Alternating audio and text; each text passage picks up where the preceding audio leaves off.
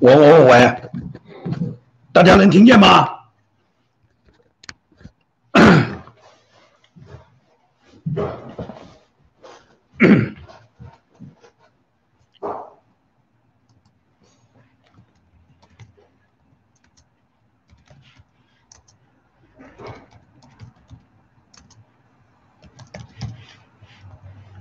我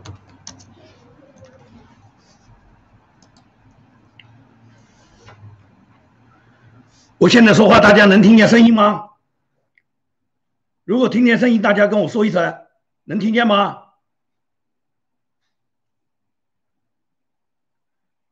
大家能听见声音吗？能听到啊？哦，太好了，能听到，能听到。那么我们这个直播，呃，我先调试一下啊，不好意思，朋友们，这个第一次玩这个直播不一定能玩得好，声音非常好吗？很好啊，通的，大家都说声音很好，那太好了啊。还有还有三分钟啊，还有三分钟，感谢感谢感谢那么多朋友的新年问候，呃，祝大家新年好。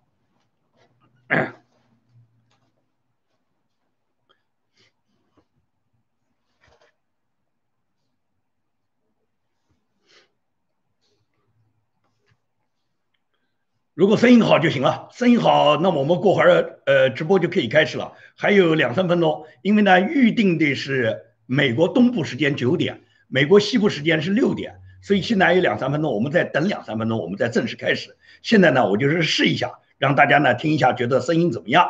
如果声音大家都觉得非常好，那就太好了。我这个麦克风呢是在我的头上面，所以说呢，呃，大家在画面里面看不到，但是它架在我的头上面，就就意味着我的这个声音呢可以通过这个麦克风呢能够传过去。呃，以前呢尝试过做一次直播，但是不是很成功。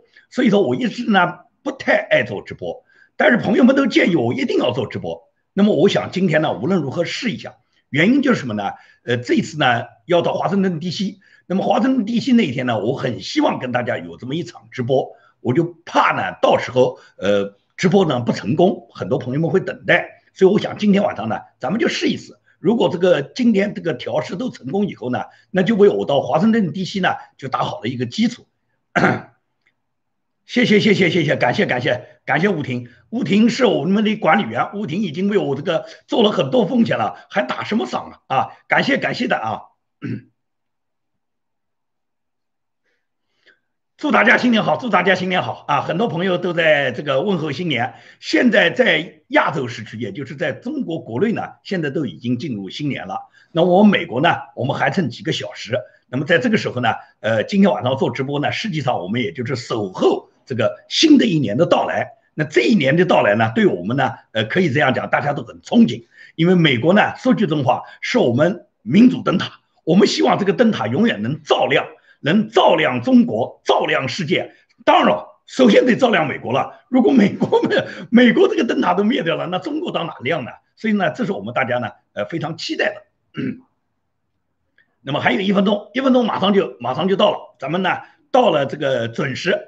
好，这个时间到了，那么感谢大家的打赏。好，我们呢就谈今天的节目。这个华盛顿地区呢，一月六号呢，川普总统号召大家都去。那么大家都去，去究竟干什么？那么肯定不会像前几次川普总统号召我们去，那么仅仅是川普总统，比方说坐直升机从上空飞过，或者是川普总统他坐他的这个专车从这个街道上走过，让大家欢呼响。我觉得肯定不是这样。川普总统这一次一定要大家赶到华盛顿 DC 去，他是有重兵埋伏的。我觉得川普总统呢，他首先是个保守派。所谓保守派呢，就是首先是重规则的人。那么重规则的人一般来说都是按照规则呢先来办事。也就是川普总统，大家可以看到，从十一月三号，川普他这个大选结束以后，在我们明知道美国发生了大规模的舞弊事件之后，川普总统一直是想。通过司法手段来保护他自己的，所以说他的团队，无论是朱利安尼呀，还是林伍德，还是鲍威尔大律师啊，都分别在美国一问，都分别在美国问题严重的几个州呢，都提起了诉讼。那么这些诉讼案呢，绝大部分来讲没有成功，我们大家都看到。那么直到呢，川普总统他，那么川普总统肯定没有死心，也就是知道呢，德州突然发出一个他起诉四个州的这个诉讼，这个诉讼呢就让我们带来了很大很大的一个震动。我们觉得这次应该有希望了吧？因为这四个州他直接起诉呢是起，因为呢这次德州是直接起诉这四个州，起诉这个四州，起诉这四个州的不公平选举。你不公平了，那么我们德州的选举怎么能公平呢？因为咱们选的又不是你们四个州的州长，选的是美国总统啊！毫无疑问来讲，德州起诉这四个州有非常重大的意义的。加上你看，有那么多议员能够复，也就是议员都复合一起呢向高院起诉，所以我们本来是期待高院呢能给一个非常好的结果的。但是呢，大家看到了，高院的大法官完全是驳回了这个上诉。他驳回这个上诉的理由，他是说德州不具备这个起诉资格。那么大法官的反水就让我们过去一直期待的这个最最希望大法官们能主持正义的，那么这一个我们的希望就完全破灭了。尤其是川普总统亲自提名的三个大法官全部反水啊。在他们三个人都反水以后，那么大部分这个原来支持川普总统的这些支持者们，肯定大家心里面就蒙上了一个巨大的阴影，就觉得司法道路走不通啊。那么这个司法道路大家都知道，大法官们以不受理德州的案给我们呢迎头浇上了一盆冷水。那这以后呢，川普总统没有死刑，仍然呢继续在司法道路上往前行。他本人以他个人的名义，也向大法官提出了对现在存在的六个问题州，他提出了他个人的诉讼。但是大法官混混，但是大法官很混蛋，居然这九个法官他们能够准备把川普总统他这个申诉的这个案子，他准备放在一月二十二号去审理。一月二十二号你还审什么？还要你来审理什么？一月二十二号，美国新总统在一月二十号都到白宫上任了啊。如果是川普总统当选，那么你二十二号再来审，没有任何实际意义。如果是拜登当选的话，你现在选川普单身，你现在你现在判定川普总统胜诉，那几个州的选举人票不作数，那是不是马上把拜登弹劾掉呢？所以说，大法官他们决定要把这个审理案件放到一月二十二号，实际上就是一种无耻的行为，他们根本就没有担当嘛。本来守护美国的宪法、守护美国的价值观，是靠这九个大法官能够维护美国的宪法，维护国父们所制定的美国的开国路线。但是现在大法官叛变了，那么最终是川普总统的这个团队再次上诉以后，然后决定在一月六号之前会审理川普总统这个案子。这个案子我一点点希望都没抱，我相信呢，绝大部分我的听众坐在电视机和坐在这个视频前面看我节目的听众都会和我是一个心情，也就是绝对不会指望这些大法官会做出什么对川普总统有利的判决。那么也就是说，司法道路走不通，国会道路怎么样？国会道路大家都知道，在国会上交各个州的这个结这个选举人票的那一天，现在一共有七个州有争议。这七个州呢，就是原来这个选民们投选的，然后当地州长、州务卿认定的这个支持拜登的，这是一部分选票，还有一部分是当地立法会、当地的议会，他们呢按照他们的想法，共和党的议员，然后呢投选了他们的这个选票，那么这一部分的选票都是投给川普总统的。现在无论是川普总统还是拜登，他们这个选票是否能够得到确认，就在一月六号。所以说，一月六号实际上是国会对所有选举人认证的重大的一个法定的一个程序。这个程序如果一旦确认了，那么新总统也就是在半个月之后，在一月二十号就到白宫宣誓就任了。所以说，一月六号实际上是最后的决战。这个决战，川普总统喊大家一起到华盛顿 D.C. 来，现在预计大致有一百到一百五十万。那么这么多人到华盛顿地西来，他们来干什么呢？绝不是来看热闹，绝不是在外面集会喊喊口号支持一下川普总统，那么这件事就过去了。而是什么？这一百五十万人，他们到达华盛顿地西以后，将会和川普总统共同作战。现在支持川普总统的人没有啊，就是靠人民啊。你觉得现在谁在支持川普总统吗？有一组数据，大家不知道有没有关注过啊？拜登他在整个竞选的过程中，他获得的竞选资金是高于川普总统的。他的资金大部分都来自于美国的这些大亨、这些大财团、这些大的这些经济实体，这那些人一给就是几十万、几百万。但是川普总统他的所有的竞选资金都是来自于美国普通人民，也就是普通的美国人，你三十，他五十，你一百，他二百，用这个最少的资金然后最终累积起好几个亿的资金支持川普总统。那说明什么？说明是川普总统他是人民在给他做唯一的靠山，他没人可靠嘛。他的民强大家都知道，面对他的民强是民主党，民主党以南希·普洛西为首。加上什么克林顿夫妇啊、希拉里啊、奥巴马，加上拜登啊、贺锦丽啊，什么民什么共和党少数党领袖叫苏穆啊，然后是加州的一个范，加州的一个参议员叫范斯坦，那个老那个老巫婆，这些人通通是川普总统的敌人，可以讲这些人完全都是跟中共沆瀣一气的，这些人就是要把川普总统赶出白宫。那南希·普洛西对川普总统的痛恨到了什么地步？他直接就说。到了一月二十号，他会亲手抓住川普总统的头发，拽住他的手脚，把他扔出白宫。这就是南希·普洛西啊！南希·普洛西是一个杀人不见血的人啊！连他的女儿最近这两天接受一档采访的时候，他就说：“南希·普洛西他是把你脑袋砍下来，你都看不到血的，就是这样的人。”那么你觉得南希为什么变成这样的呢？南希以前不是这样的，可以讲三十年前，大家应该回忆到，在三十多年前。八九六四天安门广场发生了那场邓小平、李鹏血腥屠杀的事件以后南希是坚决站在人民这一边，坚决的谴责中共的人权的恶劣。同时，Nancy 身先士卒，直接到达天安门广场，对中国所有争取民主的学生和中国的所有捍卫人权的民主人士，对他们进行支持。那时候的 Nancy 可以讲朝气蓬勃啊，所以说我们对 Nancy 所有的好感都从那时候建立的。但是三十年以后，南希变了啊。为什么？南希现在不在乎你中国有没有人权，你们有没有人权不重要。你们老百姓再没有人权，是你中国的老百姓，关我们美国人什么事啊？我们只要跟中共只要搞好关系，我们只要通过全球化，我们的家族获得大量的利益。因为 Nancy 她自己家里面的亲朋好友，包括她的丈夫，都是大量的跟中共勾兑，在中共挣钱的。那么，Nancy 作为民主党的大佬，他本人是这样。民主党哪一个大佬不是这样呢？所有民主党这些有名有姓的这些知名的，对民主党能够有拍板作用的这些大佬们，没有一个人跟中共没有勾兑的关系。那拜登是所谓媒体宣布他当选总统的人，拜登的儿子亨特·拜登跟中共的勾兑，我们大家已经看的太多了。这种是这种就是事实啊，举不完。贺锦丽这个当选的副总统，贺锦丽的老公是长期做中共生意的，可以讲他的律师事务所是靠中共活着的，因此民主党的大佬完全就是跟中共勾兑的，所以说他们一定要打败川普，他们的竞选口号就是把川普赶出白宫嘛。因此，民主党毫无疑问，大家就看到是川普总统民里面的敌人，这叫民枪。那谁是暗箭呢？暗箭就是共和党的建制派大佬，首推的就是麦康奈尔。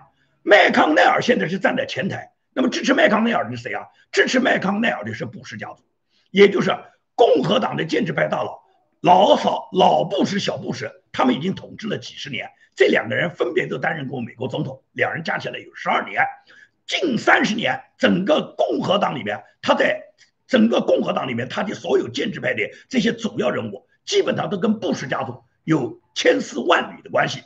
所以说，麦康奈尔也是布什家族一心培养的共和共和党的这个建制派大佬。那么，麦康奈尔在三十多年前还比较年轻的时候，中共就看中了。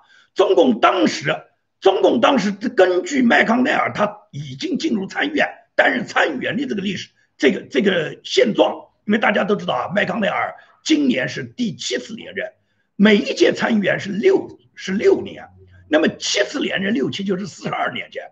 也就六七就是四十二年，那么就说这个六年是刚刚开始，至少他已经有六六三十六年了。也就是麦康奈尔，他实际上在三十六年前就已经担任了参议员。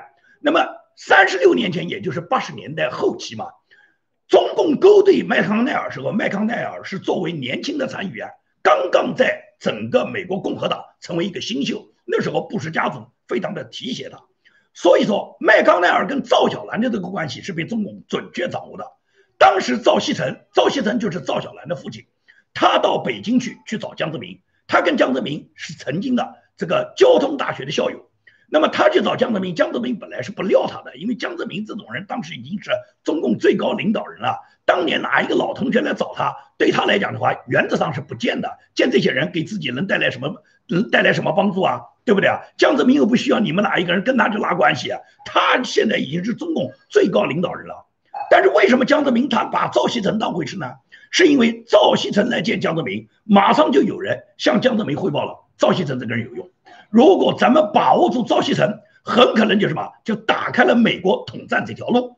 赵锡成，如果是我们能够锁定他，他的女儿叫赵小兰，赵小兰是马上要跟麦康奈尔结婚的。如果跟麦康奈尔结婚，我们通过赵小兰，不就是控制了这个麦康奈尔吗？那么毫无疑问来讲，台湾人他同样受到中共的这个影响巨大。赵锡成他是投靠江泽民，想给他自己带来生意。那么对于中共来讲，统战方面花点钱算什么？所以说毫不犹豫，江泽民就就做出了指示。然后中共的统战部就给赵锡成，你没钱，我们贷款给你；你没船，中国把船造给你；你没生意，中国把大量的往美国的这个航运业务交给你做。那你赵锡成还能不发财吗？所以赵锡成很快发财了。赵锡成发财之后，就不断的把大量的资金去支持他这个女婿，就支持麦康奈尔。在二零零八年，就一次性就给了他两千五百万美元。所以说，麦康奈尔现在是共和党大佬里面最富有的。最富有的一个家庭，那他这个家族的钱大部分都来自于赵锡成跟中共的勾兑。同时，赵小兰那个时候在跟中共已经建立了良好的关系，这种勾兑关系到位以后，他又把他的小妹叫赵安吉培养起来了。赵安吉是赵小兰家里面五个五个姊妹里面最小的一个，从哈从耶鲁大学毕业以后，然后呢是先嫁给一个老头儿，是一个很有钱的一个富翁，但是呢嫁给这个老富翁呢没有几个月，他这个富翁就死掉了。后来呢，又嫁给另外一个有钱人。对于他们这个家庭啊，钱已经无所谓了，因为他们有这种政治势力啊，可以讲共产党那么送他们个几千万美元，送他们几个亿是很轻松的。所以说，赵小兰和她赵安吉姐妹两个人，实际上就是在华盛顿共和党大佬的上层呢，他们游走的是游刃有余的，因为有麦康奈尔对他们的保护，对他们的保护嘛。麦康奈尔在川普总统刚刚进入白宫的时候，他对川普总统一直是就说排斥，拿川普不吃劲。那么川普呢是一个政治素人，大家都知道，川普没什么资源的，川普肯定是比较尊重麦康奈尔的，作为他是共和党这个建制派这个参议院多数党领袖是老大嘛，所以川普呢是给他面子的。川普也任命了他的老婆赵小兰担任了交通部部长，因为在川普任命赵小兰担任交通部长之前，赵小兰已经在家里面当了半年的家庭妇女啊。那么这种情况呢，就导致了麦康奈尔和川普呢，他们表面上是合作的，但实际上麦康奈尔就是川普总统身边的最大的一个存在共存在共和党里面最大的一个大鳄，这个家伙坏透了。所以说他在关键时候他是会出卖川普总统的。你看，昨天霍利已经主动提出来，他在一月六号要挑战这次选举结果，而且根据网上我们掌握的信息，现在至少有一百四十个议员。这个议员里面绝大部分是共和党的，呃，众议员。那么参议员现在加入的、明确表态的，就是霍利一个。另外也有几个参议员，他们表示会支持，只是呢，他们还没有公开表态。那么有的这个参议员呢，跟川普总统已经打过电话，跟川普总统有过表态的。所以说呢，肯定不止霍利一个参议员站出来呢，来挑战今年大选一月六号的这个议案。那么这个议案，川普总统仍然期待，就是国会。由于有参众两院的议员都对这个大选的结论感觉到质疑，以后，然后有两个小时的讨论，那么讨论以后就会有一个表决。这个表决如果说是无论是参院还是众院，表决的结果也就是否定了这七个摇摆州他们现在选举的结论的话，我在节目里面多次讲过，只有两个可能，一种就是进行下一轮选举，也就进入议会选举。进入议会选举，川普总统就连任了，因为川普总统。共和党所在的州现在占二十六个州，民主党所占的州只有二十三个州，还有一个州呢没有选出来，就是我们知道的佐治亚州。佐治亚州共和党选出来的可能性很大，如果选出来的话，那么毫无疑问来讲，共和党就有二十七个州，那么川普总统二十七票对二十三票肯定是连任了。那么这条路能不能走到这一步，我觉得比较难，因为呢，我相信这个整个议会，无论是众院还是参院。他们都不可能能够完全能够否决掉今年这七个摇摆州的选举人票。那么他不否决掉，那么他们不否决掉有争议，在解决不了的情况下，这时候的守门员就是彭斯嘛？彭斯签不签字？彭斯认可不认可嘛？彭斯如果坚决不认可的话，那么只有这么两条路，还有一条路就是大家都能接受的，参众两院，共和党、民主党都能接受的重选嘛？这七个州重选嘛？对于美国来讲，七个州选举根本就不费事，可以讲。六号过了以后，到下一个礼拜的双休日，直接安排一天就进行重选。当天选举，当天开票，全部是人工选举、人工监票，通通由参众两院指定的共和党、民主党的监票员，大家双方认定每一张合法的选票，再把它计入，然后这七个州的选票选出来以后，他们的结果就决定了最终是哪个总统当选。这种事一点都不难做到，只是国会能不能启动这个仪式啊？国会如果不启动这个程序，那么就没有用。那国会能不能启动这个程序，跟彭斯呢有很大的关系。我呢，前一段时间对彭斯呢就非常非常的期待，我觉得彭斯一定能做到。尤其是我在今年，尤其是我在上个礼拜、上个礼拜二看到彭斯副总统他去了佛州，对佛州这个未来年轻人的这么一个讲话中，他在这个讲话中说的很清楚，他说我们继续战斗，我们会，我们只能承认每一张合法的选票，我们会剔除每一张不合法的选票。所以说，彭斯讲这话之后，我很激动啊，我觉得彭斯会坚守原则的啊。但是后来来的消息呢，就越来越让你心里面呢就感觉到很憋气。为什么呢？一是说彭斯准备那一天一月六号开票结束以后，立即就飞以色列。那这个消息我听了以后，心里面就非常非常的郁闷了。为什么呢？这显然就是彭斯不想留下来战斗了嘛。你想想看，如果彭斯守门员是守住了。守住了，他还怎么可能离开呢？因为守住了以后，毫无疑问就得进行下一步的选举程序啊。而这个任何一个选举程序，最终都有国会认证，都有彭斯这个议长要签字这个环节啊。你人都不在美国，那怎么签字啊？对不对啊？等到你半个月回来了以后，那一月二十号，美国总统已经诞生了。所以说，彭斯要去以色列这个消息，我听了心里面是相当相当郁闷的。但是很快就来了更好的消息，就说彭斯取消了。那么彭斯取消，我在上一次节目里面讲过，彭斯这个有可能是虚晃一枪，有可能是彭斯的团队故意放错。彭斯呢，他到那一天呢，会一监完票以后，就然后到以色列去旅游了，然后要十五天以后再回来。那么美国总统谁当选就谁当选了。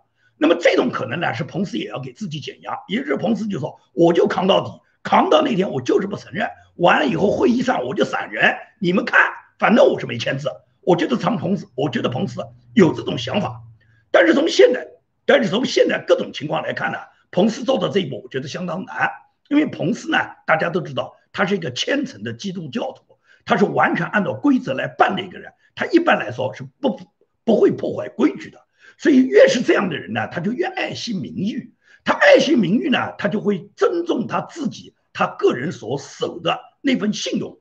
而这种信用呢，作为他来讲，他是认为是来自于他基督教里面所守的遵守规则的这个信用。他认为现在选举的这些，尤其是大部分如果议员们都同意是拜登当选的话，他如果遵守这个规则的话，那毫无疑问来讲，你要彭斯去反对大家的结论，彭斯推翻大家的结论，这个不太可能啊。所以就怕呢，彭斯呢到了那天他守不住，这种守不住的可能性是有的。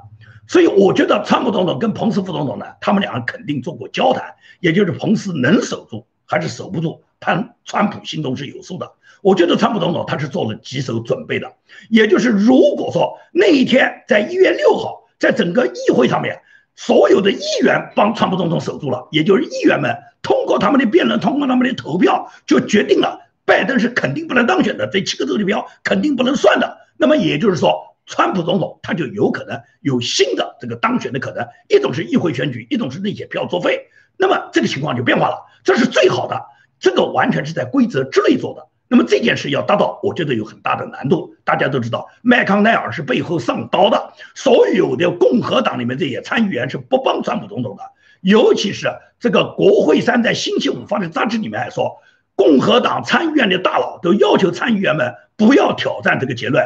说是任何企图改变这次选举目前的结论的都是徒劳的。美国人民现在要结束这个辩论，结束现在这个选举，这个选举已经结束了，拜登已经当选了。这是麦康奈尔和他自己的几个共和党的他的几个铁杆，也是控制共和党里面几个大佬放出来的消息，也就是大佬们都不支持川普。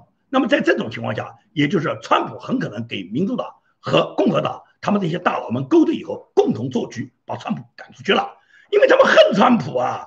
美国大家都知道，总统是有任期制的，一个总统最多不能任两届，而所有的参议员是没有任期制的。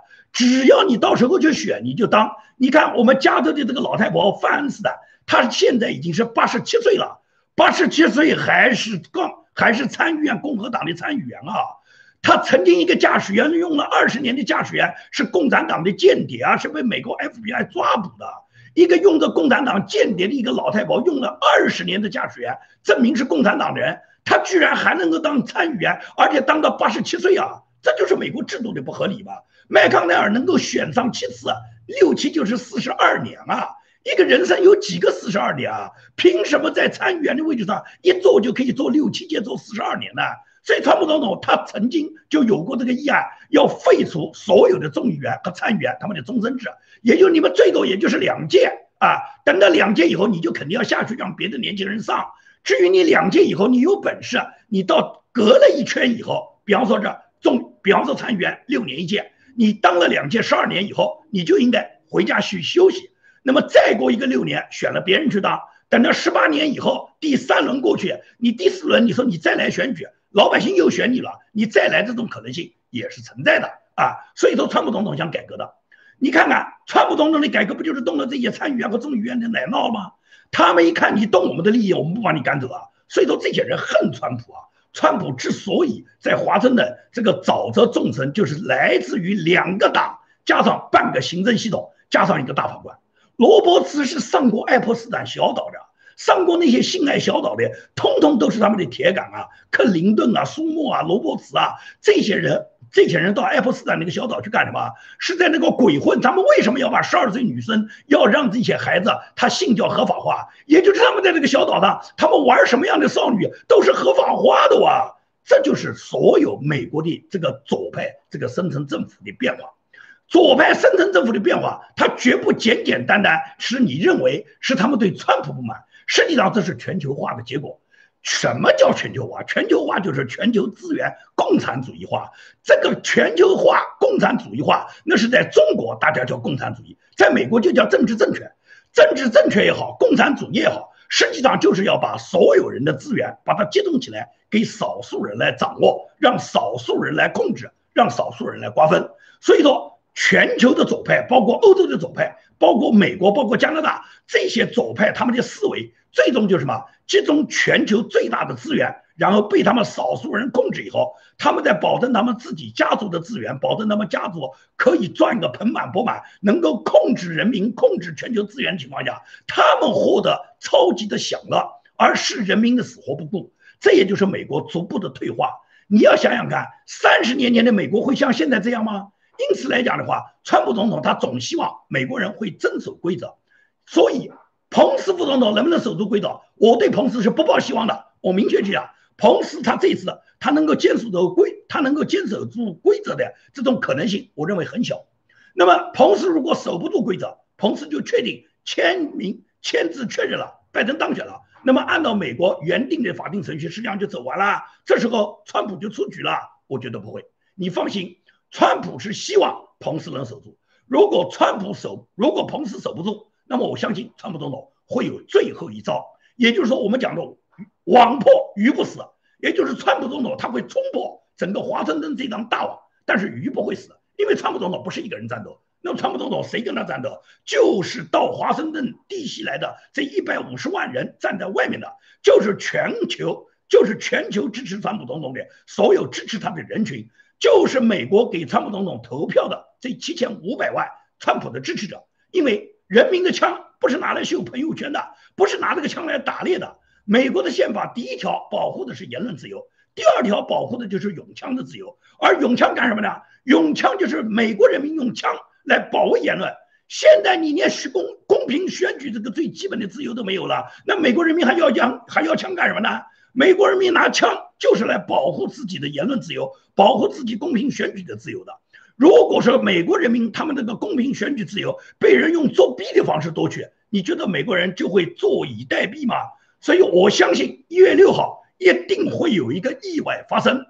这一次大选本来就是一个意外的展，这次大选本来就是一个意外的展开，所以它的结局多半也是意外的结束。因此大家要坚信。川普总统喊你们到华盛顿地区来，不是简简单单他来参加跟大家一起聚会，然后他发表演讲，我们给他鼓掌的。鼓掌是我们必须要做的，同时要做好战斗的准备。我相信川普总统在那一天他会有一个直杯尾号的，而这种直杯尾号就是川普总统到了最后一步他会动用反叛乱法，抓捕那些跟境外敌对势力勾结的那些叛国者。这些叛国者，他们所有的证据，我相信川普总统绝对能够掌握了。而这种证据，目前来讲，他不可能去交给法庭，交给什么最高法院大法官，因为最高法院大法官不但不会为用法律为川普总统做主，甚至他们可能把这些证据泄露，然后让很多这些当事人他们可以销毁灭迹。所以说，川普总统只要证据在手，他到时候安排军队。来参与这个反叛乱法的执行，然后把这一帮叛国者送上军事法庭。只要证据确凿，谁也不能无视证据的存在。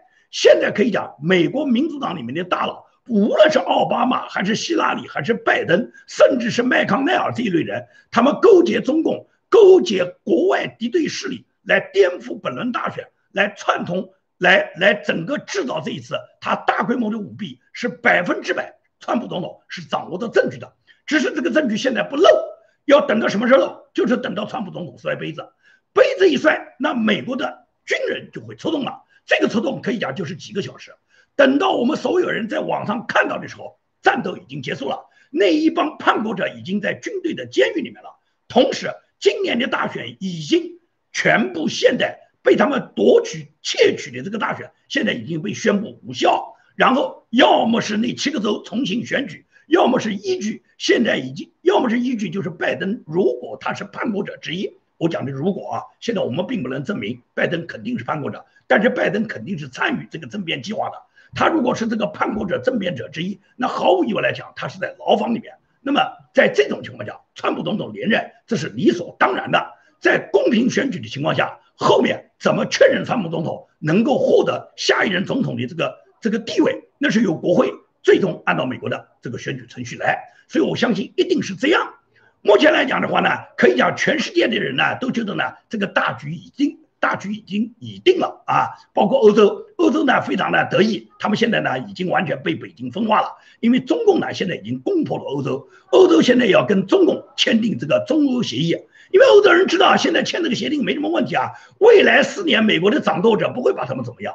很多美国人都动不动强调要川普团结欧洲，你觉得是川普不想团结欧洲吗？可以讲川普空口薄心跟马克龙、跟默克尔谈了多少次啊？但是欧洲本身就要跟中共勾结嘛，欧洲本来就是要出卖自己的良知，跟中共勾结才能保证欧洲的这些政治家、欧洲这些传统的这些大户们他们的这些。他们这些金融大鳄和他们这些资本家跟中共勾结才有获得利润嘛？全球化实际上是资本家高兴死了。什么叫全球化？也就是所有的资本家，他们利用他们的资金，然后到中国跟中共勾兑了以后，利用中国大量的市场，利用中国大量的廉价的劳动力，这些劳动力都是没有人权的，所以说他们的劳动力的工价非常非常的便宜。第二个，中国的资源非常非常多，然后中国的资源又不在乎对环境污染。那么，在污染了中国的环境，用光了中国这种人权低下的劳动力的时候，生产出来的产品销往全世界。那么，最终赚钱的就是华尔街的大鳄、欧洲的那些金融大鳄，这些人赚到钱了。至于你老百姓，你中国人有没有人权？你们最好不要有人权。你们如果有了人权了，那么我们到哪里找那种低价的、廉价的、廉廉廉廉价廉价的那种劳动力呢？所以说，这就是欧洲他所执行的一条路线。你觉得这不是华尔街执行的路线吗？不是民主党执行的路线吗？所以说，在这种情况下，中共呢，他首先是分化欧洲，他们现在就等到拜登进白宫了。拜登一旦进入白宫以后，然后然后中共肯定很快就控制了拜登，控制了何锦丽。在这个情况下，你就可以看出，中共在未来四年，中共是可以在全球称王称霸的。台。那么欧洲是这个情况，台湾也是这个结果。台湾的结果，你从黎智英再次入狱，你就知道台湾的未来了。黎智英他本来被中共用国安法给他加上了他的那么多欲加之罪，然后定他的罪。那么黎智英后来经过申诉以后，这个审理黎智英这个大法官，这个大法官还是林郑月娥指定的。他呢毕竟是，毕竟是欧美训练出来的，具有英伦思维的这个大法官，所以他最终是同意了黎智英保释的。所以在黎智英保释时候，大家都很高兴，觉得香港的大法官多少还有人能守住这个最基本的传统价值观的，所以黎智英获得了保释。但是黎，所以黎智英获得了保释，但是黎智英一保释，马上这个中共就不高兴了，那么香港就不高兴了，香港的这个控制政权的林郑月娥这一类人就不高兴了。所以说他们最终就通过政府出面来抗诉，希望把黎智英再次收监。那么再次收监，经过香港终审法院审理以后，现在就决定把黎智英再次收监了。从黎智英再次收监，你就知道香港的体系，无论它的司法体系、民主体系，它的这个整个当年大英帝国在香港建立的所有的它这个法治体系完全崩溃。那么香港完全崩溃以后，你觉得台湾？你觉得中共会不动台湾的手吗？中共想动台湾的手，习近平想动台湾的手，已经想了很多年啊。之所以没动手嘛，那是因为美国在这，川普总统在这。不好意思，我喝两口水。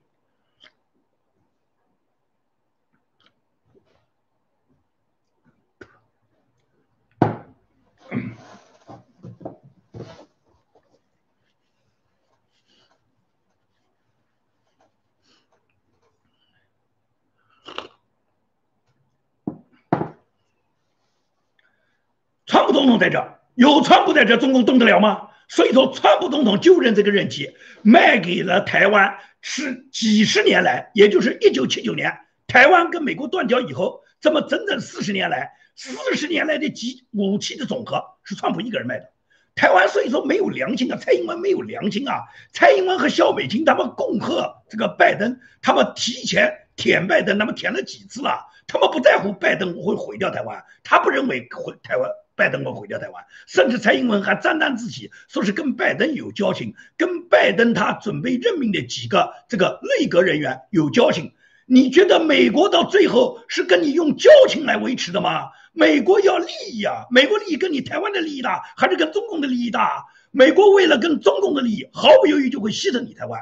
所以说，中共他最终用利益。拉住民主党，拉住美国，拉住欧洲所有的这些国家的政治人物和所有的金融大亨以后，然后中共就动你蔡英文的手了。我告诉你啊，两千三百万人如果死在拜登手上，就等于死在蔡英文手上。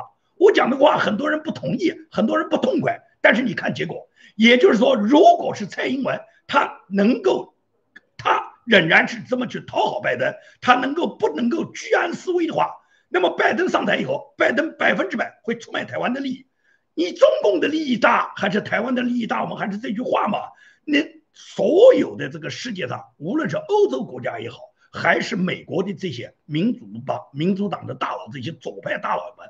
他们跟中共的利益都非常非常的多啊，他们要获得他们自己的利益，而中共呢，中共权贵们要获得利益，中共权贵是拿到中国大量的资源，跟美国、跟欧洲做生意的，也就是牺牲老百姓嘛。而牺牲老百姓本来是中共他自己用专制的方式，然后在国内收割韭菜以后，把这些大量的利益供中共的权贵和中共的高官享乐。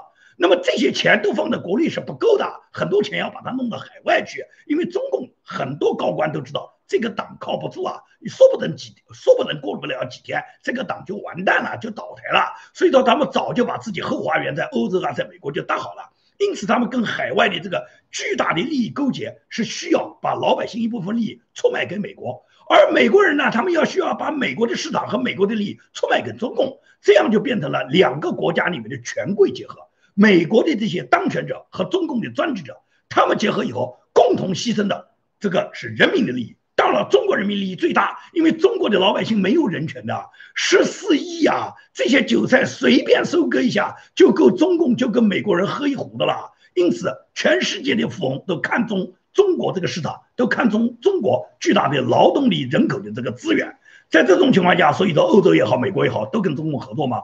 因此，拜登为什么现在有那么多支持者？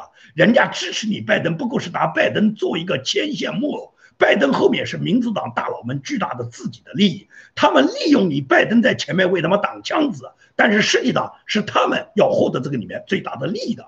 而川普总统是个政治素人，川普总统不吃这一套。你想想看，川普总统本身是亿万富翁，他不要钱，你那钱川普看不上。川普当了四年，每年就拿一块钱，川普不需要。通过他的总统权力来给他自己挣钱。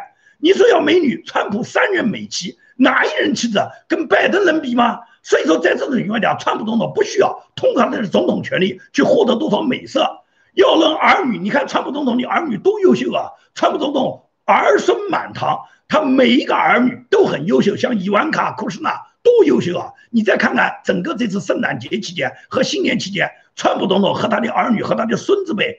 那些孩子们在一起拍的照片，你看看这种家庭，甚至到川普总统他要什么有什么，他不需要你们这些利益上的东西，他要的是制造美国再次伟大。他要的是捍卫美国传统价值观，他要的是排干华盛顿的沼泽，他要的是回归美国，他能够按照国父们所定下来的那条传统的路线去执行，让美国人民可以沿着基督文化的路线往前进，而不是被共产党在背后把美国出卖和瓜分。支持川普总统，他是一个信念。所以说，到了最后，支持川普总统是谁啊？就是我们嘛，就是美国人民嘛，就是所有的这些站在川普总统后面的普通美国人，尤其是那些传统的我们讲的那个红脖子的美国人。那红脖子的美国人，那就是传统文化的这些坚决支持川普总统的保守派。所以说，在这种情况下，一是美国人民支持，第二个是美国人民不仅仅是不仅仅是支持川普总统，同时也给了很多议员很大压力啊。你看，你看佛罗里达州。佛罗里达州，我是刚刚去过佛州，可以讲佛州人民的那种情绪就是坚决支持川普总统的。那么卢比奥是佛州选出来的参议员，所有佛州人民现在就问卢比奥：你到一月六号，你的表现就直接决定了你下一次还能否再当参议员。如果你不支持川普总统，那下一次佛州人民是不会选举你的，你就拿你自己的政治前途就到此为止吧。大家都知道卢比奥很年轻，也是一个政治新秀。我们对卢比奥是非常非常有好感的。我可以讲，我一直对卢比奥是把他当做一个，就说打击中共，而且是美国在保守派里面一个优秀的政治新星。我是非常尊敬和佩服卢比奥的。但是在整个这次川普总统大选的过程中，卢比奥率先倒向民主党，率先要求川普总统一定要认输。我对卢比奥就完全来了一百八十度的大转弯。大家要知道，卢比奥也好，克鲁兹也好，都是古巴裔的后裔，也就是卢比奥的祖父母，克鲁兹的祖父母都是古巴人，他们都是从古巴共产主义国家来到美国的。而他们两个人作为曾经的共产主义国家里面的后代，现在在美国成长以后，通过美国人民的选举，当然也通过他们自身的努力，他们俩都是参议员，他们俩都在两个可以讲很红的州，克鲁兹是在德州，卢比奥是在佛州，这是两个美国。非常红的州，也就是共和党的基本盘。那么这两个州里面，所有的人民都是支持川普总统的。但是你看，克鲁兹和卢比奥的表现是完全不一样的。所以说，这一次这率先站出来支持川普总统的，就是霍利。你看，凡是支持川普总统的人，一定都是反共最积极的人。在这一点上来讲，我真不知道，互联网上有很多人跟我争论啊，说是支持拜登才是反共啊，我简直不知道这个话语从哪说起啊。支持拜登反什么共？拜登在哪天反过共啊？拜登的儿子跟中共的勾结，你没看到吗？拜登出卖了多少美国人民的利益，跟中共很跟中共眉来眼去，你没看到吗？拜登反的共在哪里呢？他们说川普不反共，因为川普说习近平是朋友，说三帮是朋友。川普嘴巴上是讲过，我不否认。但是川普怎么做的呢？把共产党员规定不准来美国，是川普做的吧？美国那么多人，总统哪一个人禁止过共产党员来美国？川普做到的。把大使馆休斯顿大使馆从中美国赶出去，是川普总统做的吧？美国那么多人，总统哪一个人把中国一个外交官赶出去过？现在川普是连国的连大使馆都赶走了，你觉得这不是川普总统做？这不叫打击中共吗？抓捕了那么多这个千人学者啊，像唐娟这种现役军官混到美国的都给抓捕了吧？这都是在川普总统任期里面发生的哇！这种情况都不算是打击，请问你讲哪种算打击？哦，你玩嘴呢？玩嘴最好，你玩嘴你是玩得过民主党吗？你像南希·普洛西，南希·普洛西三十年前他是用行动来支持中国人民，来粉碎中国人的人权，包括那时候克林顿是打算要把这个中国人权跟最后国贸易待遇永久脱钩的时候，南希是反对的。南希是民主党，克林顿也是民主党，作为同党之人，南希当时还是小字辈，但是南希他就是坚决反对的。但是今天南希还会反对吗？根本不可能。南希现在才不管你中国人死活，南希现在只会搞政治政权。什么叫政治政权？就是表面，表面文章，表面文章一定要做得很好。南希，你看他每次谴责了抗议了，他都走在第一个。无论对香港、对中国的西藏、对中国的新疆，南希哪一次抗议不冲在第一个？但是抗议有什么用啊？共产党一听说美国人抗议，听说欧洲人抗议，他们在联在在联欢啊，高兴死了，你就抗议吧。因为他们想杀就杀，想砍就砍，想抓就抓。至于美国人抗议，他们就当笑话听听。你再怎么抗议，你还是要来跟我争取利益的，因为我的利益就足以吸引你。现在可以讲，中共锁定美国、锁定欧洲这些大佬们，不简简单单是金钱，因为什么？大佬们大家都知道，挣得到钱，很多大佬们都非常有钱了，光用金钱已经是远远不够的，金钱只是一部分。那么一个是金钱，一个是名利。那么在金钱、名利，如果是他们都有的情况下，那么是不是就搞不定了？我告诉你啊，还有一个重要的东西，器官，也只有中共能给得了器官。因为大家都知道，欧美国家它这个器官的这个捐献率是非常非常低的。你一个人如果生病，你要等待更换器官的话，可以讲你等没等到那个器官来，那人已经死掉了。因为可以讲，欧美国家由于现在这个环境的恶化，你看看美国那么多吸毒的啊，在这种情况下，个人的身体受到的损伤就是很大的。你不能保证这些达官贵人他们家里面的儿女。没有人吸毒啊，亨特·拜登不就是典型的例子吗？他爸爸都是，他爸爸拜登都是当了四十七年的参议员，当了八年的副总统，这还不是美国最高的高官了吗？但是他这个儿子不是照样吸毒吗？所以他吸毒就有可能损伤他的身体，要么是肝脏坏了，要么是肾脏坏了。当他的肝肾已经完全完蛋的时候，这时候要给他更换器官、更换肝肾的时候，美国没有啊。如果美国排队的话，还不知道排到哪一年，没排的人已经死掉了，到中国去。中国有的是，什么时候来他们都可以解决。所以说，中共他用人体器官这一块，基本上就锁定了所有的欧美的大佬。默克尔为什么那么喜欢去中国啊？去一次中国就活蹦乱跳啊！没去之前，默克尔参加那个公众活动时候，两个手直抖啊。那默克尔眼看就要死了，但是到中国一趟，他又活过来了。所以说，中共用这种办法，不知道锁定了全世界多少这些大佬们，大佬们和大佬们自己要更换器官。大佬们的家属要更换器官，大佬们的儿女和大佬们自己团队里面所有这些对器官有需求的人，别的地方搞不定，我们就到中国去。中国是完全开放这个市场，给你们准备好了用之不尽、取之不绝的这些器官市场，来吧，啊，中共就给你，但是中共给你是有条件的啊。到我们这来，第一件事先给钱，给钱那么就要留下证证据。如果钱你不需要了，因为有的人。有的欧美大佬很有钱嘛？不需要，不钱不需要，那就上美色，因为大部分的美色是一般人从正常人来讲是很难的抵御的。像克林顿这种拉链门一放倒，不要太容易啊！一旦美色上了床，所有的视频就有了。有了视频以后，就对不起，随时都可以捏住你的把柄，随时都可以捏住你的短处。这是指一是钱，二是性。当钱和性搞不定的时候，因为有的人是清教徒啊，你比方像彭斯这一类，彭斯这个人就是既不缺钱，或者是彭斯绝对在金钱在美女面前绝对不动心，因为可以讲彭斯是绝对的清教徒，他能够守住自己。但是你要换器官呢？如果彭斯哪一天真的到了，就是他这个肝如果不换，生命就没有几天的时候，这时候只有中国有马上新鲜的能够跟你配对完全到位的肝，马上就能换给你。在这种情况下。你会不会低头呢？也就是类似于像彭斯这样的人，他尽管他本人可能是非常非常的这个呃自律的人，但是在自己的生命面前，在更换器官这个问题上面，他可能是没有选择的。所以我讲这个呢，就是一个道理，就是中共他可以用最好的资源来控制世界上所有的大佬啊。对川普总统不灵，因为川普身体太好了，川普别说是你给器官换给他，川普剪个指甲都可以给习近平换的。可以讲，川普他那个身体杠杠的，他的保健医生公布的那个报告说，川普的身体就跟二十多岁小伙子一样。所以说，川普他不需要还你的器官啊，要钱人家有的是钱，人家亿万富翁要美色，可以讲身边有的是美女，他太太没哪里呀，全世界顶级的美人。所以说，川普要跟你什么美色啊？跟你要什么钱啊？啊，他人家身体那么好，要换什么器官啊？在这种情况下，川普就要打败你，消灭你共产党，让你习近平到地狱去。不支持川普，支持谁呢？所以说。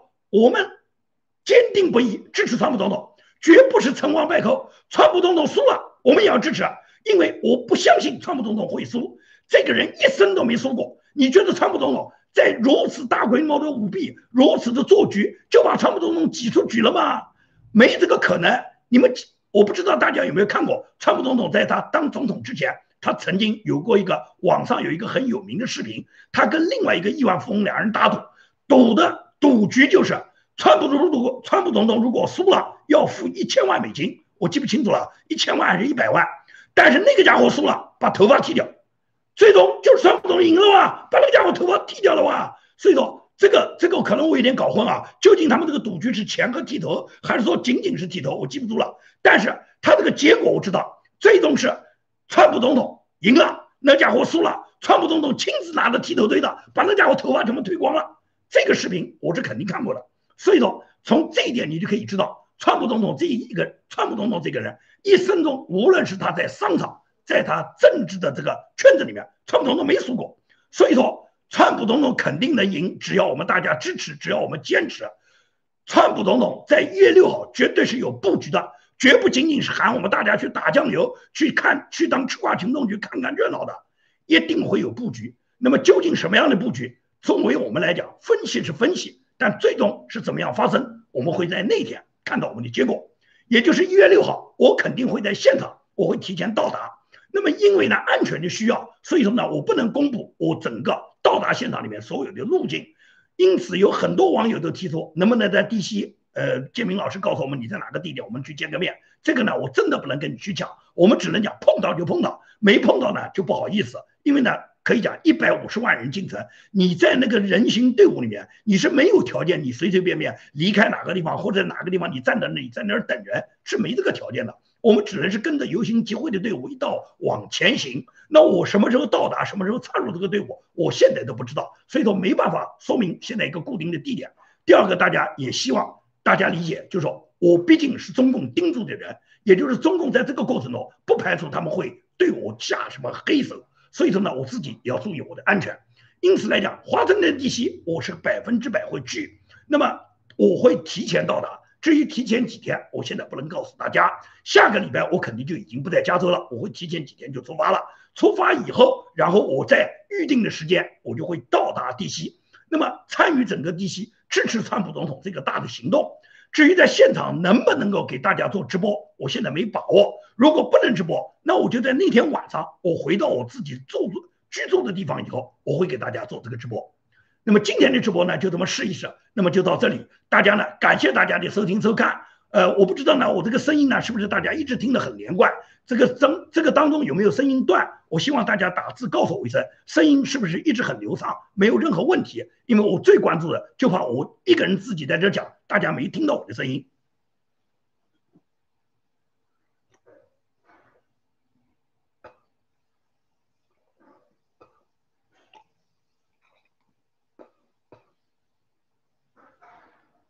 好，非常感谢，非常感谢！看到大家有那么多人回复，都说声音很好，声音很流畅，那我就放心了。我也就是，如果下次做直播，我也会呢用这个方式，同样使用我这一套设备啊，因为我这套设备，尤其是我这套呃播这个音响话筒设备啊，呃是比较好的啊，呃给大家能不能看看到啊？这个是用的是这个话筒，但是这个话筒呢，我是有一个支架，是放在我头顶上的，这样呢既不影响画面的美感。同时呢，也能够呢，就说是把声音呢最好的采集啊，所以呢，我今天呢就是用这个呢方法来直播。那么如果是很好的话呢，那么一月六号那一天，我呢尽量能够给大家完成在现场直播。但是很多朋友都提醒我，就说现场呢很可能是这个。呃，网络是屏蔽的，或者是网络呢，因为人太多，一百五十万人，人人都会打开手机的嘛，在这种情况下，就可能网络堵塞，你没办法完成你这个流畅的直播。那么，如果是这种情况呢，我就会在一月六号晚上，跟今天同样的时间，给大家呢做一个直播，把当天整个集会游行的情况呢，向大家做一个汇报。好，今天的直播就到这里，感谢大家的收听收看，感谢大家，祝大家新年快乐。